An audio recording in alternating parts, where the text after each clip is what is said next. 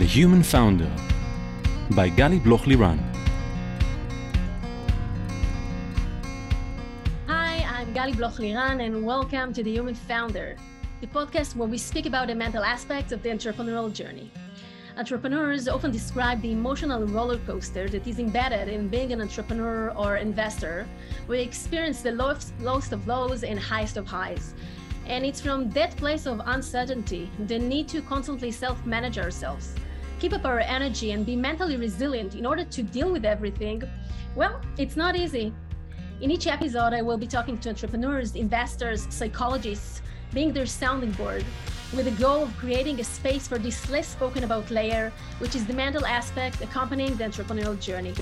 I will also share tips and tricks to help boost your focus, clarity, and mental resilience.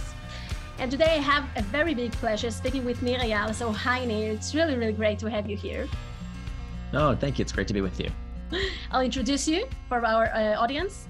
Anil, you're a writer, consultant, and teacher of the intersection of psychology, technology, and business. You taught marketing at Stanford Graduate School of Business and the Hasso-Plattner Institute of Design at Stanford. Since 2003, you co-founded and sold two tech companies and was dubbed by the MIT Technology Review as the prophet of habit-forming technology. That's huge. Uh, you're the author of two best-selling books, Hooked, How to Build Habit-Forming Products, and Indistinct Indistinguishable, How to Control Your Attention and Choose Your Life, which was named one of the best business and leadership books by Amazon many achievements. In addition to blogging at nirandfar.com, your writing has been featured in the New York Times, the Harvard Business Review, Time Magazine, and Psychology Today. And among all of that, you're also an investor in habit-forming products that improves users' life, like we all know them, uh, Eventbrite and Anchor.fm, which was acquired by Spotify, and Kahoot and Canva, we're going to talk about it, Product Hunt, and many, many more. So thanks again for joining me. It's really, really great. My pleasure. Absolutely. And now, I thought about what we're going to talk because we have so many things to discuss about you being an investor and you being a, you know a prophet in a productivity and effectivity and and maybe take us back a little bit to your uh, the, where you began in time and like how your childhood and how your journey actually brought you to where you are today. Let's begin with that. Sure. So yeah, I was born in Israel. Uh, so I'm a Sabra, but my family uh, immigrated to the United States when I was three years old in 1981, and uh, so I grew up in Central Florida. So I feel much more culturally uh, American. Uh, but when I'm in America, I feel like I'm an Israeli. When I'm in Israel, I feel like I'm an American. But I, I came back and forth between uh, those two places. So every summer I would come back and visit my family in Israel. Uh, I still speak Hebrew, but speak like a th- uh, three-year-old still. So we spoke it at home, but it's not. It's it's uh, my first language, but I'm much more proficient in English. Barely proficient, but proficient enough in English. And yeah, what what else can I tell you? So, like, tell me, how did you get to this point where you're actually uh, teaching other people about productivity and about how to master their time and how to manage mm-hmm. their, themselves in the best possible way? What led you to this direction, actually? So specifically, the the research I've done around uh, personal productivity and distraction uh, came when there was a specific moment in my life. I was with my daughter one afternoon, and we had this perfect day plan, just some daddy daughter time. And I remember we had this activity book uh, full of different things that dads and daughters could do together. And one of the things in this book was to ask each other this question If you could have any superpower, what superpower would you want? And I remember the question verbatim, but I can't tell you what my daughter said because in that moment, for whatever reason, I thought it was a good time to just check my phone real quick and do this one thing. and by the time I looked up from my device, she was gone because I was sending a very clear signal that whatever was on my phone was more important than she was, and she went to go play with some toy outside. And so that's when I realized I really had to reassess my relationship with distraction because I'll, I'll, be honest with you, it wasn't just with my daughter. It would happen when I would say I was going to exercise, but I didn't, or I was going to eat right, but I wouldn't. Uh, it would happen when I would say, Oh, I'm definitely going to sit down at my desk and I'm going to get to work and I'm going to uh, work on this big important project. And yet, 30, 45 minutes later, I was doing everything but the thing I said I was going to do at my job. And so that's when I really decided that if I could have any superpower, I would want the power to be indistractable because I think being indistractable will be the skill of the century. There is no area of your life that doesn't depend upon your ability to control your attention, whether it's your physical health, your mental health, your relationships, your job. all of these things require you to control your attention. This is truly how we choose our life. And so I spent the next five years researching and writing about how to become indistractable. Why did the book take me so long? Because I kept getting distracted. I wrote the book for me more than anyone else. I needed this book. And so I really wanted to dive into the, the psychology literature to really understand. What's that?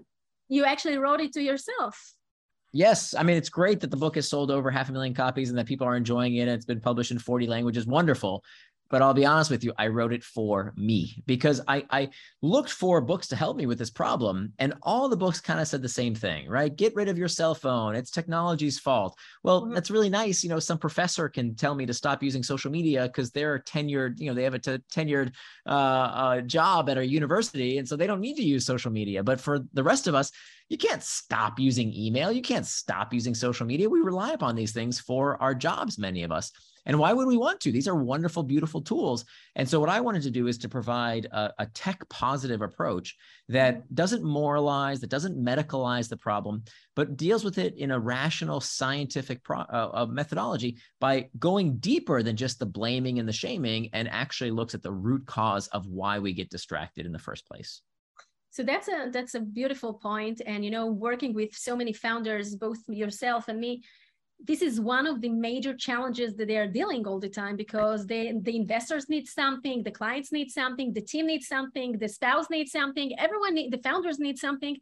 And this is really like the superpower that you need to uh, to learn how to uh, uh, be better in performing it, like to be indescribable. So you said something about the blame and the shame which is this is like the automat this is the first thing that we're actually absorbing from it. It's like we're feeling blame about it and we're feeling the shame. So what were the main learnings the mental ones the, the, the inner ones that, that your uh, actually journey and uh, uh, uh research uh, brought to your uh, understanding about it yeah, yeah. So one of the big learnings is that people tend to separate themselves into two categories when it comes to distraction. We have the blamers. The blamers are the ones that blame things outside themselves. It's the technology, it's my boss, it's my kids, it's the news, it's Twitter, it's all this stuff outside of me.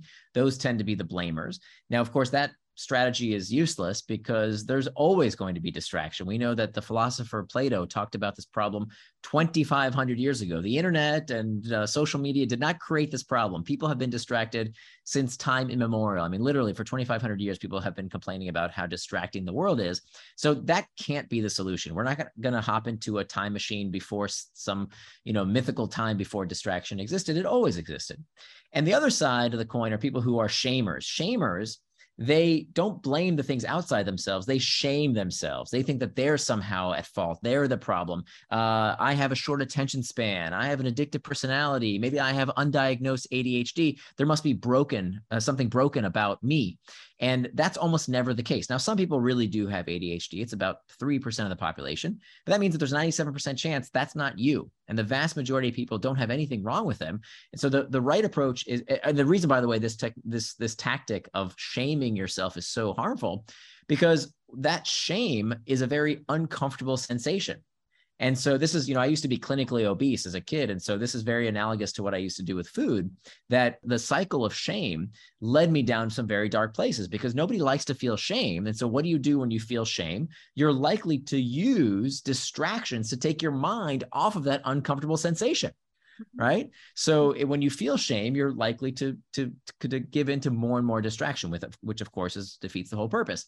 So we don't want to be a blamer. We don't want to be a shamer. We want to be what's called a claimer.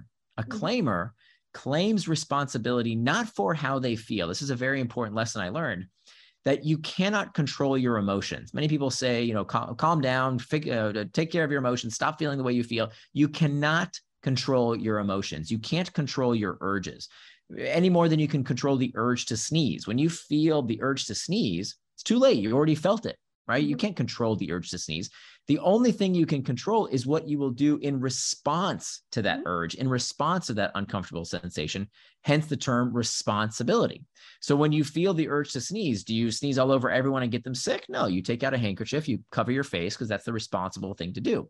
So the same goes with all these urges, these all, all these temptations to give into distraction. It's not about the feeling itself, it's how you will respond to that sensation that matters. So I totally get it, and it's also you know it's it relates to our focus, where, whether or not we're focusing on the external surrounding and blaming the external surrounding, or take responsibility and look inside towards us and focus our ability to behave uh, on the inside uh, to create the impact there. But there is a very big gap uh, as someone who's really tried to get the responsibility on myself. I'm accountable to what I do. There's a gap between wanting to possess this accountability and this ability to own uh, the things that happen and then what happens in the right moment in the exact moment when you really need to respond. Because as you said we don't we cannot control our feelings and sometimes it's too difficult like to create this new ritual to create this new response to behave differently. And as you know uh, uh, consciousness as will be and as uh, uh, um, um, smart as will be and trained as will be this is where there's a gap between what you want to do in the inside and how you actually behave. So how right. do you just to, to, to solve it? Right. So as Viktor Frankl said, the great psychologist said that between stimulus and response, there's a space.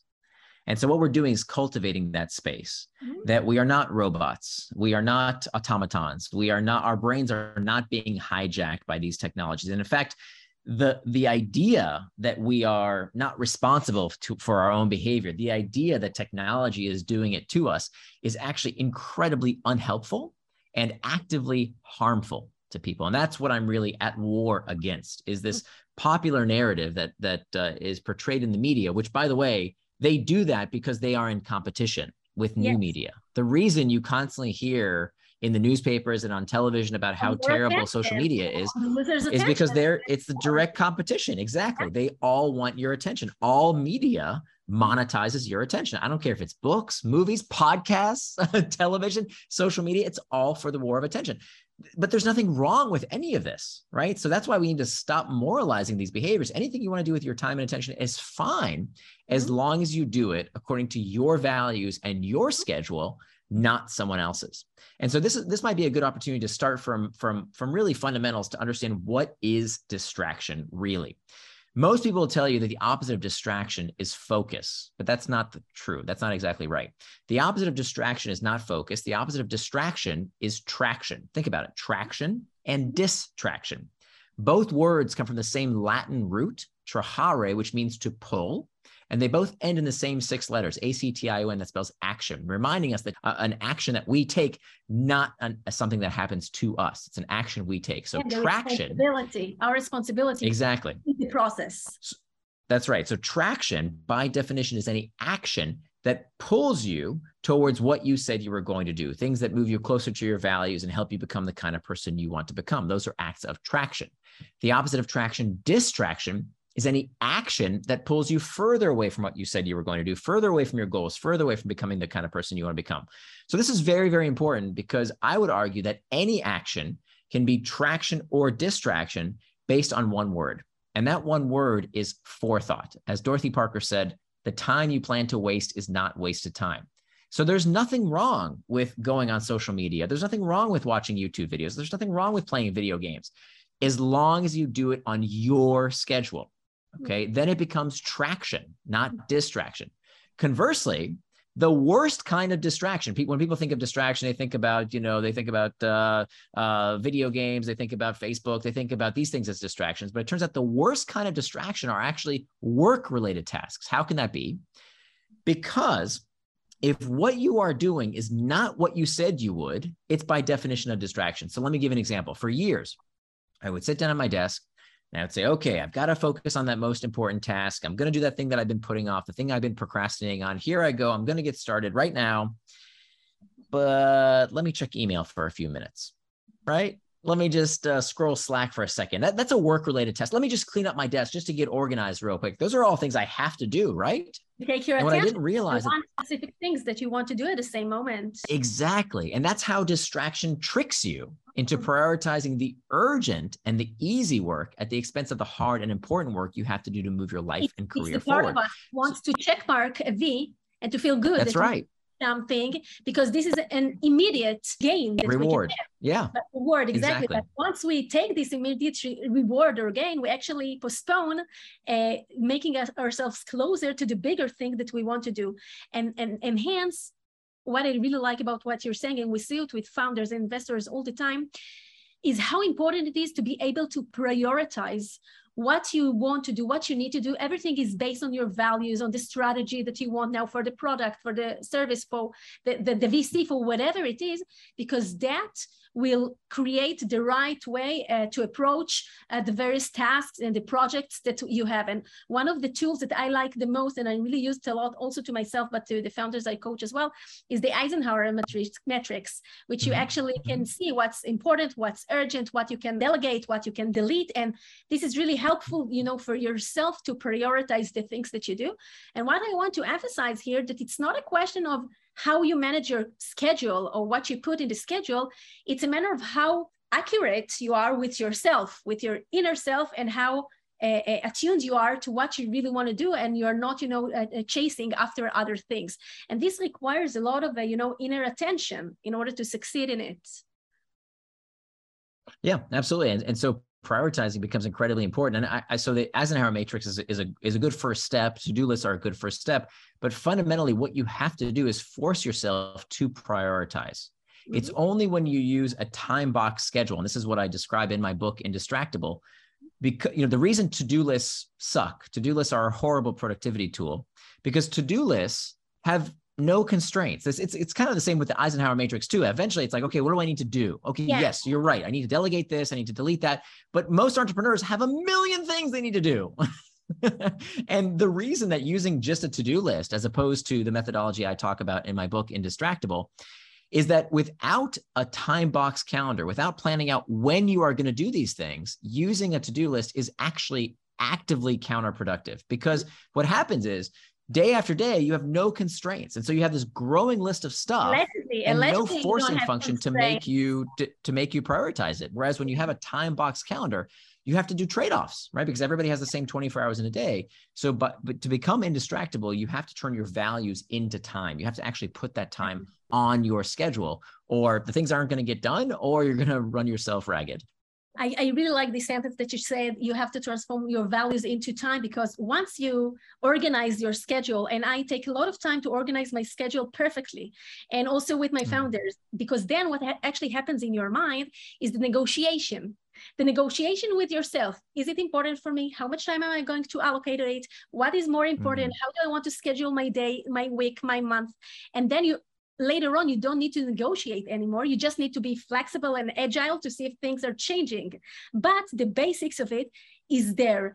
And I remember that um, when we tried to schedule this uh, conversation, um, you said I don't remember the name of the startup, but uh, some uh, machine learning, like AI tool to do it. Mm-hmm. And I thought to myself, okay, I'm a mother for three children. I have dozens of founders that I'm working with. I'm lecturing, I'm writing book, I'm doing podcasts. There's no way that there can be an, an AI smart calendar that can really understand all the, you know, uh, sequences and all the considerations and everything that is in my mind. And I don't know how to delegate it to external things. So I'm still uh, badging my time and doing it, but maybe, I don't know, maybe you have less components in your life currently, so it works for you. No, I'm, I'm a father, uh, and uh, I've got a lot of things going on as well. And, and, the idea here is to is to be a scientist, not a drill sergeant. The idea is not to say, okay, I set my schedule and that's it. It's going to be the schedule forever and ever. The idea is that you make changes in advance. Mm-hmm. Okay, never in the day of. That's a big mistake. You never change it in the day. But the day before, the week before, of course, what you want to do is be a scientist. What does a scientist do? A scientist makes a hypothesis, runs an experiment, and then looks at the results and then repeats the whole cycle over again.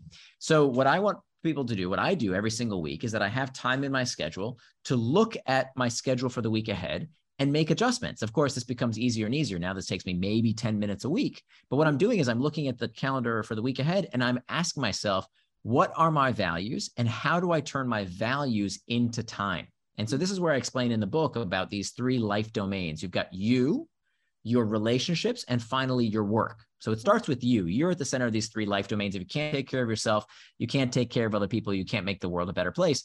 So what I want you to do first, uh, first thing is to, when you look at that that calendar for the week, ask yourself, do I have enough time to live out my values of taking care of myself. Now, I'm not going to tell you what your values should be. That's up to you. What I want to invite you to do is to to whatever it is that you yourself want to do, make sure you put that time in your calendar. So for example, sleep. Right? Mm-hmm. We all know how important sleep is for our health. If you have children, you tell your children you have to have a bedtime. But do you have a bedtime? Right? We need a bedtime as adults too, because sleep is incredibly important for your physical and psychological health. Exercise, if that's important to you, I'm not saying it should be, it's up to you, your values. But if you think, you know, people say, what, what, what are your values? Oh, bleut, you know, health, that's, that's the most important thing. Okay. But is it in your calendar? Do you make time for it, or is it something you'll get to when you get to? And you know what happens? You don't get to it. Uh, what about learning? What about uh, reading? What about playing video games? If you enjoy playing video games, if you like going on social media, whatever it is you want to do, do it. I want you to do it, but put it in your schedule. Then the mm-hmm. relationships. You know, we need wait, to wait, have time on our plate. I want to interrupt yeah. for a second. I totally agree, and I, I I behave that way. But what I find out, and I'm sure that you're aware of it as well, that especially founders, entrepreneurs, they're so busy and there's so much stress on their shoulders, so many things they need to handle. It's they can't understand it this, this thing that is so clearly uh, and clear to you and to me and that we need to take care of ourselves our you in order later on to mm-hmm. continue in our circles they just cannot accept it until something happens and then they get you know yeah they come back and they understand that they always think about it that if they'll put some time now to practice or to go to a beer with a friend or even to sleep more than four hours a night it's a waste of time mm-hmm. for them and it's really difficult for them, not for all of them, for some of them, especially the younger ones or those that just began now in their entrepreneurial journey, to understand the trade off that if they want to do it, simply all the other layers won't be able to uh, to be alive to, to, to, to be valid. So what would be the advice that you would give uh, to people who are less trained in doing these time boxes and take the values to what they need to do yeah, I would say, look, unsolicited advice almost never works. So you can tell somebody, hey, it's really important you get enough sleep. That's typically giving them advice doesn't work. What I would recommend is to help people do the things they themselves want to do. If you're starting a company, your values might be 99% running the company and 1% everything else. And that's great. There's nothing wrong with that, right? That, that, that probably should be that proportion because starting a business is really, really hard. Okay. But what I want people to do is to not look back and regret. That's what I fear most. That's what I want to help people avoid is to look back and say, you know what? I could have started a company, but I didn't because I was scrolling Facebook and Instagram too much. You know what? I, I I could have spent more time with my kids. I could have built a great relationship with my my wife or husband or whoever, but I didn't because I was doing this other stuff that I now regret doing. So that's what I want to help people prevent. So the right thing to do for certain people in certain times of their life is to go 100% and really focus on whatever project is important to them. But I want people to do that with forethought. Mm-hmm. Okay. Mm-hmm. In advance that, yep, that's how I want to spend my life right now so that they don't regret it later on. Now, also part of the process of becoming indistractable as i mentioned is being a scientist is experimenting is saying hey you know what? When i get four hours of sleep how do i feel the next day? What is my work output like? How good am i at maintaining my focus and attention? What you might find is that it becomes more difficult if you don't get enough sleep if you don't get enough exercise if you don't eat the right foods. You might find that that your tank will kind of diminish and you won't be as productive.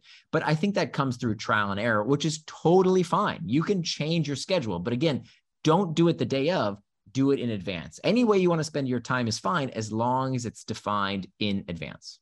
So that's great. And about the, the fourth thought, I like to give them this tool of speak for a second with your future you and ask him, you know, how from a month, a year, 10 years, he would look back to where you are today and what would be the advice that he would give you and that's really helpful. And about being a scientist yeah is actually all the time optimizing our operating system and learning it and le- learning how to to make it better. So that was the first thing the you. Then you have the relationships and the work Mm-hmm. Right. So then comes relationships. So this is where we book time for our friends, for our family, for our community, making sure that we have time to connect with our loved ones. That's the second life domain. So whether it's booking time with, you know, your children, your spouse, your parents, are your friends, make that time in your schedule. Hold it sacred. And then the third life domain is your work. And so this is where most people start, but I think it's actually should be the last category. And here you need to subdivide work into two types of work. The first type of work is called reactive work. Reactive work is when we spend our time reacting to things, right? Reacting to emails, reacting to messages, reacting to meetings, reacting to things. The other type of work is called reflective work. Reflective work is the kind of work that can only be done without distraction. And what we find across the board in every industry is that high performers make time in their day for reflective work time to be creative, time to think, time to plan. That can only be done without distraction. So you must hold at least some part in your day. It could be 15 minutes, it could be 20 minutes, it could be an hour, it doesn't matter. You've got to hold some time in your day for reflective work. And it sounds easy. Oh, yeah, I'll get time to be creative. I'll get time to think. I'll get time to plan. But if you don't make that time, it won't happen. Why? Because we tend to default to reactive work because it's psychologically easy. It's hard to sit for a minute and say, wait a minute, am I really working on the right stuff? Is this aligned with my strategy? As yeah. opposed to what most people do is, I don't know what to do right now. Let me check email. I'm not really sure what's going on. Let me check WhatsApp. Uh, uh what's my priorities? I'm not really sure. I'll go Slack. I'll go check Slack. And that's a huge, huge mistake. Uh, mm-hmm. so instead of spending your whole day doing reactive work, and I see a lot of entrepreneurs doing this, they feel that all day they're doing, they're putting out fires. And what tends to happen is that these people are running real fast in the wrong direction That's because so they haven't made time for reflective work. They think that they are being productive, but they're actually not being effective that, because the fact that you're doing exactly. so not exactly in the right direction, that just creates right. burnout. And I remember also myself being younger, less experienced, feeling that all the time I need to do things, you know, because then you you you feel the void. So you're busy, right? But exactly. you're not doing exactly. it with the right things. And I remember last week, for example, I did this exercise. Uh, I have these notebooks where I write things, uh, the, the, the ongoing, and I finished it and I always put it on the table. And like two months after I go and see what was there, I'm checking my own, I'm optimizing my own machine learning to see my insights there and the AI that happens there. And it like came out, it popped up so easily, the insights that, you know, you put too much energy on this effort and this direction more than the right one. And it's really clear to you. And this was a good thing to do. And this reflection, this allocating the time to the reflection during the day, which also comes a lot from mindfulness practice, the way that you learn how to be in the being, in the presence, to, to absorb everything that happens. And later on, you put it in work, mindfulness at work. So this reflection, it's not just a waste of time. It gives you so many insights about yourself, about your relationships, about the processes that you're doing. And I think it's really um, higher level of consciousness and understanding. And it really creates amazing things within teams, within founders, and even, and most important, with ourselves because it allows us to optimize our own uh, operating system. So that's amazing. I want to take you to another thing for, uh, for a second about your head as a, an investor how do you know to be in the right place, in the right companies, in the right time for amazing companies? And I'll I'll, uh, I'll focus on a Canva, which I found like four years ago, I think, really in the beginning. And I loved it. And I just started, I, I automatically were a premium user. And it's like someone invented something that I'm you know i'm in love with and it really it, it thinks mm-hmm. about all my next moves etc etc and it's amazing so tell me a little bit from um, your perspective both as a you know uh, someone who really works with uh, uh, productivity hacks and uh, a lecturer coming from the marketing world but also as an investor and advisor who works uh, with melanie for example tell me a little bit about this experience yeah, so my we, we've been talking about my second book, Indistractable. By the way, I don't remember the title. Do you remember the title in Hebrew? How to say it in Hebrew? The, um, the new um, one. I'll it just it. it just was published last last yeah. month in Hebrew. But uh, anyway, so that that was my second book. My first book was called Hooked: How to Build Habit Forming Products, which was not published in Hebrew yet. Hopefully, it will be. Uh, but that book is about how do you build it's the kind of products and services. because it's practice your English. It's better to read it in English. Really? Yeah, I, I, think that's what happened. Most people in tech, you know, are yeah. in Israel yeah. are great at reading English, so that's why we never yeah. nobody was interested in publishing it in Hebrew. But anyway, um, it with with Hooked, um, that has been um, the the the catalyst for inbound interest in me as an investor. So I only invest in companies that used my hook methodology because that's my that's where I can offer value, right? I don't really know anything about cybersecurity. I, I don't really have much insight into pharmaceutical products. Uh, I'm not a Web three guru. I don't know. I don't. I can't add much value. So all I can give you is money, which you know you can find money in a lot of places. You can add value. But what I your values are. This is exactly it. That's right. That's right. So that's one thing. So I judge products only in terms of which ones I want to invest in as an angel investor solely based on this hooked model uh, mm-hmm. as an evaluative criteria. Of course, I look at all the standard stuff like you know total addressable market and team yeah. and all that stuff too. But where I think I can offer value is in the early days of, a, of an idea. I can look at it and say, wow, that's got a lot of habit forming potential. And I think I can help the team build that consumer habit. Um, and so I've worked in consumer web, you know, products like Canva. I've worked in enterprise products, SaaS products, healthcare products, education products like Kahoot, you mentioned earlier. Um, and so, so that's, that's really been my competitive advantage as an investor. And then the way I I find deals, um, I, I don't do any outbound. I only do you know have inbound, but most of my inbound uh, deal flow comes from the fact that I do office hours uh, every week. Anybody who wants to call me can go to my website. They can schedule time with me. There's a long lineup. It takes time, but it happens. It takes some time. It takes some time, but it's free. It doesn't cost a dime. So, you know, if, if you're in a hurry, then I do consulting work. But if you're not in a hurry, then you might have to wait a little bit in line. But then companies will call me and I do about 200 calls a year. And out of that, you know, I get a few companies that I say, wow, that, that's how I found Kahoot. The, uh, the founder, Johan, called me up and said, hey, look, I, I read your book and here's how I want to apply your hook model. And he'd done his homework. He really did read it and uh, digested it. And the more I looked into the product, I said, "Wow, this is really interesting. I, I, I, I can I be involved somehow?" And so I, I, I invested in the company. Uh, with Canva, I met with Melanie in Palo Alto back when I lived there and taught at Stanford, and uh, she'd read the book, and we sat down together at a at a burger place and uh, talked about her hook model. And yeah, I was lucky enough to be involved that's amazing. I want to take it to another level. How beautiful it is that you come you know based on your values with your uh, methodology about hook for example and then uh, you gain around you people who are like-minded in the way they think in the university or other places and then you mm-hmm. generate you know these network effects that later on always create oh, later on also create uh, deal flow and later on investments. And then later on you help build products that will bring this impact and this value also to the mass. And it's really beautiful to see this um, value chain how everything is connected to the other and it's it's growing you know it, it starts from here and it's growing. It's really really beautiful uh, uh, to see it. So um, that's great. So you work closely with them or it's mainly in the early stages so usually I will work with a company. Um, typically, I'll start working with them on a consulting basis. Uh, not that I make a lot of money on the consulting. I mean, I do charge a high fee, but mostly I charge that fee uh, so that they take me seriously, right? So that I can filter out how serious people are. Um, and so typically, I'll start working with them on a, for a few hours on a consulting basis. And sometimes it ends there. You know, I give them some advice. Uh, they pay me by the hour, like a lawyer. You know, you pay a lawyer a high fee so that they can prevent you from making big, costly mistakes. Most of the time, that's where it ends. Once in a while, I say, you know what, guys, this was a great experience for me. I love the way the team interacts. I've loved working with you. What do you think if I take that consulting fee and I put it, I give it back to you, but I want this time I want equity. Mm-hmm. Uh, and so then they have me whenever they need me. And so they can call me at any time, uh, time boxed, of course, but I make special time for them uh, in case they need, you know, additional advice, assistance, anything I can do to help them. In, in the other calendar.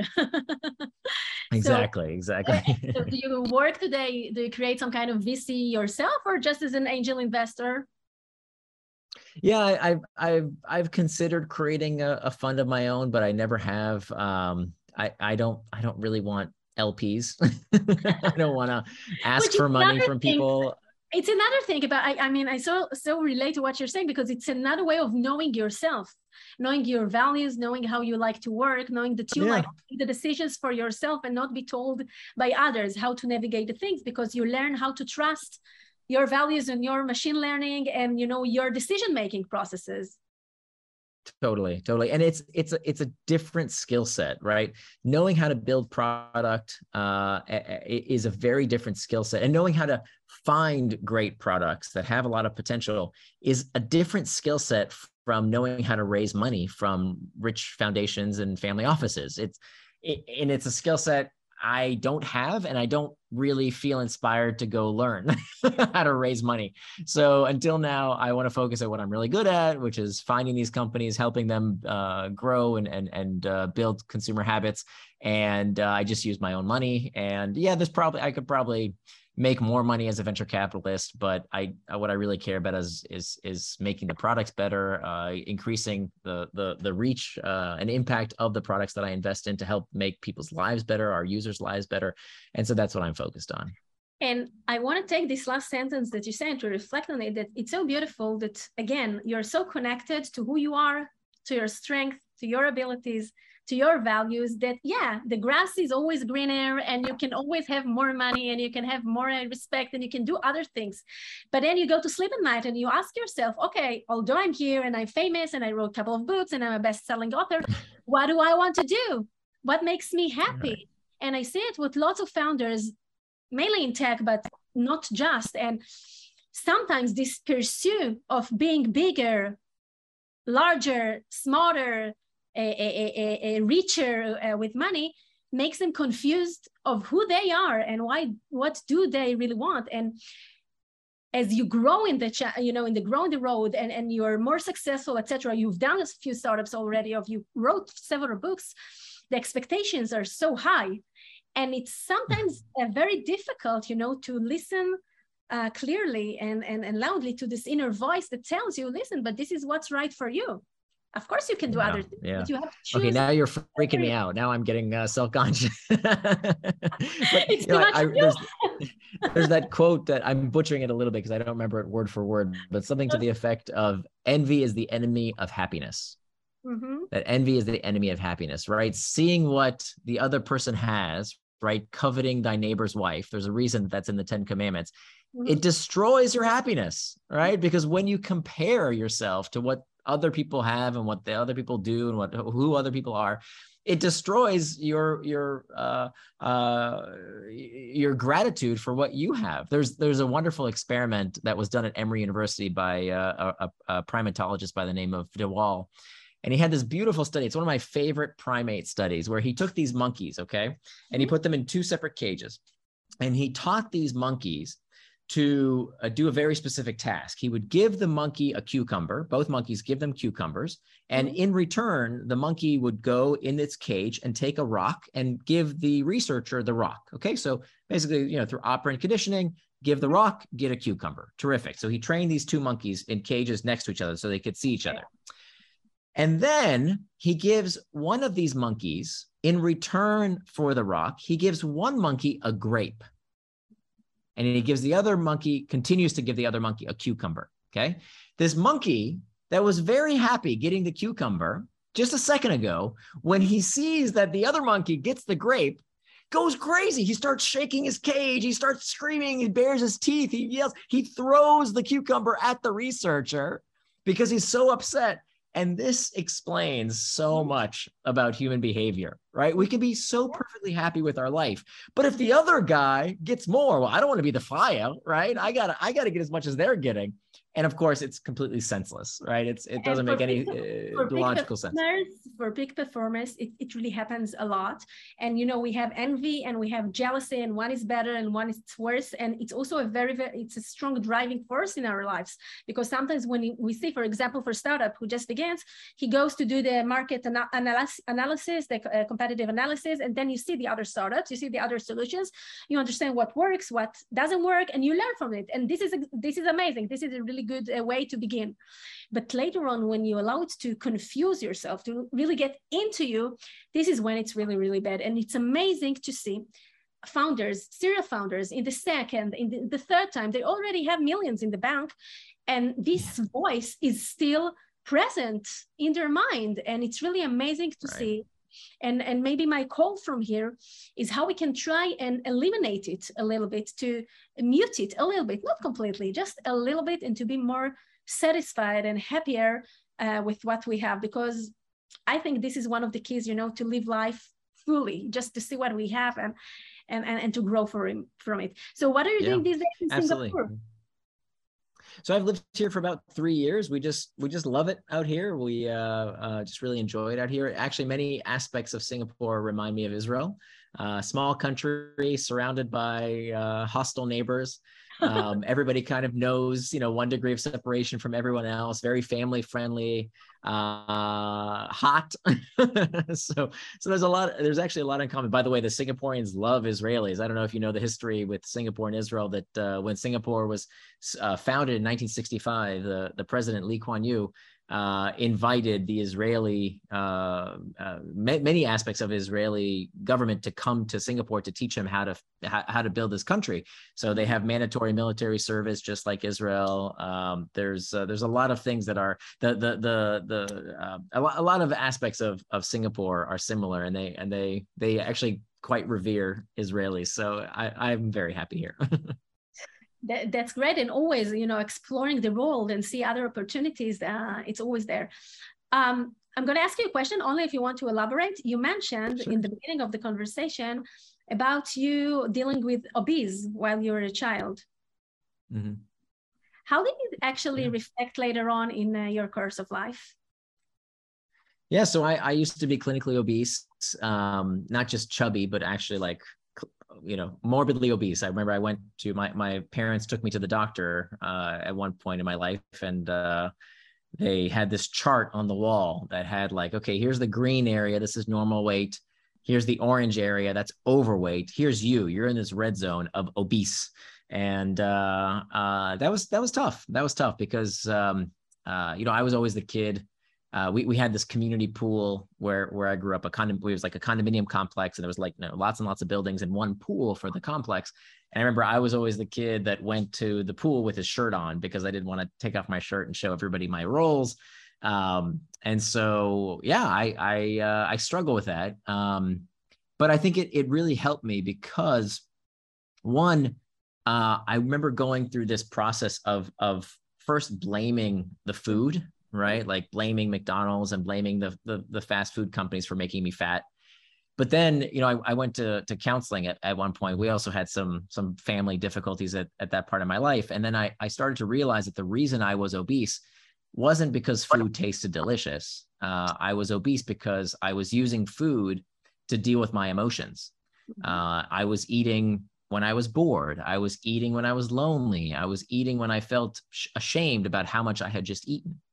And it wasn't until I got into those feelings and and figured out how to deal with those feelings in a healthy manner that I could finally get control of my weight. And it's still something I struggle with, right? My tendency today, if I'm feeling sad or tired or stressed or anxious, oh, I love eating. It's a, it's a great way to, to eat your problems away. But of course, that's ultimately not very uh, healthy and uh, doesn't actually deal with the deeper problems. And that's exactly the same insight that I carried forward in terms of my relationship with distraction. Mm-hmm. Uh, and it's something I still struggle with. You know, I wrote the book Indistractable. Let me tell you, I still get distracted from time to time because becoming indistractable doesn't mean you never get distracted.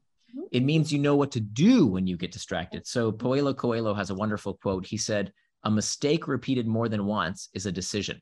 I'll say it again. A mistake repeated more than once is a decision.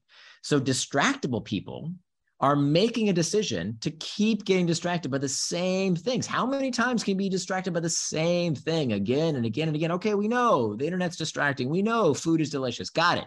But what are you going to do about it to not continue to be distracted by the same thing again and again? An indistractable person says, okay, you got me once, but I'm not going to let you get me again. I know what to do today to prevent getting distracted tomorrow. So I, I think that experience uh, really helped shape my my my outlook as as remembering that we have agency. I think there's a lot of people today uh, that like this idea that there's nothing we can do, right? That like the the the world is addicting us, that all these things are hijacking our brains, and it's just not true. There's a lot we can do. That we do have a lot of per- personal agency if we believe we do. The worst thing you can do is to give up, is to believe, oh, there's nothing I can do, because then what do you do? Nothing, right? It's called learned helplessness and so so i think that taught me a lot of uh, uh, that i do have agency that i do have power that i, I can shape my future so first of all, thank you for sharing it with us. And I want to reflect uh, three things. I hope, I hope I'm going to remember them all.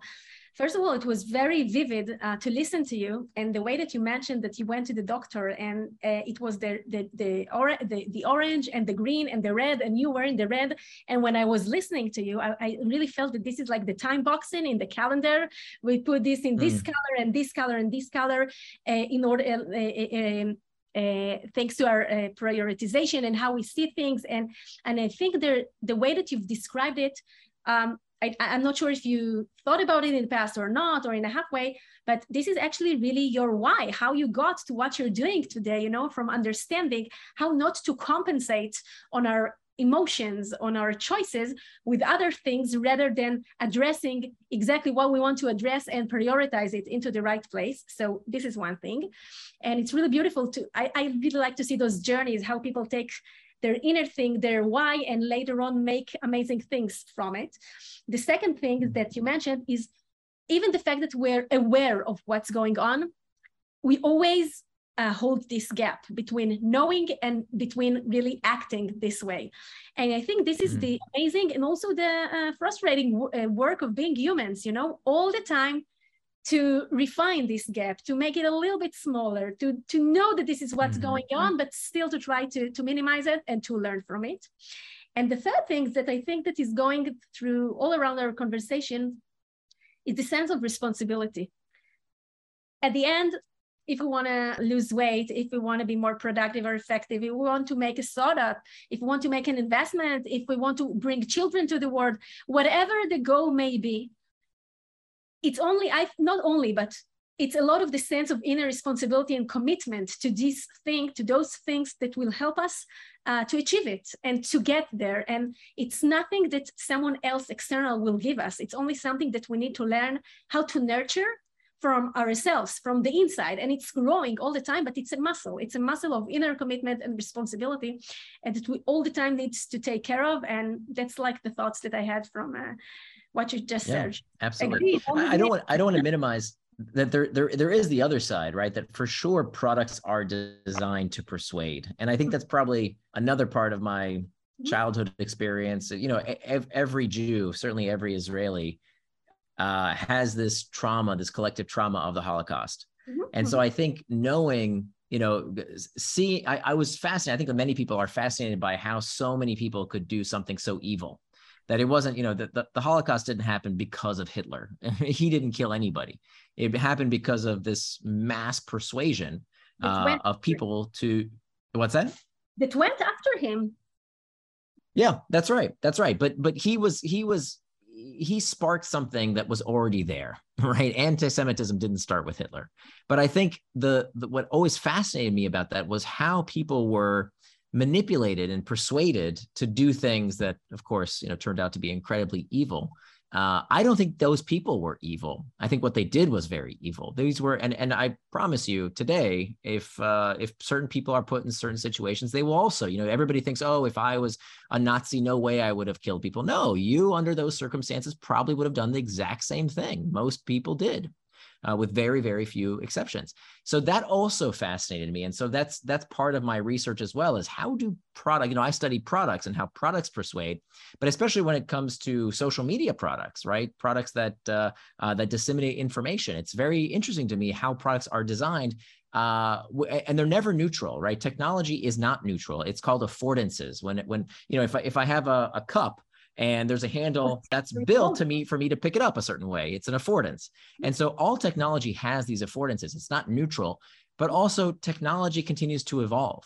Mm-hmm. And so I think the solution, what many people say is, oh, look, technology was used to do something evil, therefore the technology is evil. Let's destroy that technology. And I think that's never the solution. The right, or very rarely is it the solution. The right solution is to build better technology to replace the old generation of technology. That requires great leaders that will have this sense of responsibility and understanding that what they create with you know the use of TikTok or Instagram or all the other platforms that we have today can really get to the masses and how we can try and direct it into the good directions that will help society, help climate uh, uh, uh, things, help help everything that we need on this planet. And I think that this is uh, again goes back to the responsibility of us as thought leaders, mm-hmm. as leaders, as startup uh, founders, to really try to take things to this uh, to this direction.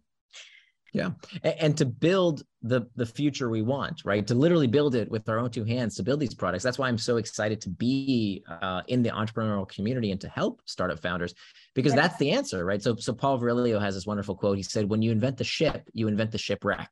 Mm-hmm.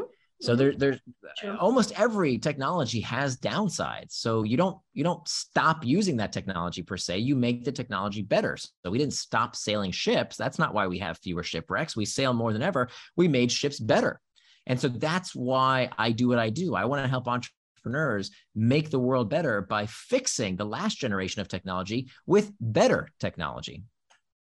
So that's amazing. And I think that this, with this beautiful message, we're going to hit the pause soon um, because really it's, we can speak about so many things. Uh, uh, but I like to keep it, you know, accurate around around the, the, the key things. So first of all, Nir, thank you so much for joining me today and My for sharing your uh, wisdom and insights. And it's like going from one topic to another, but we're both very associative, and I think that this is beautiful, like to see how our mind map is going from one thing uh, to another.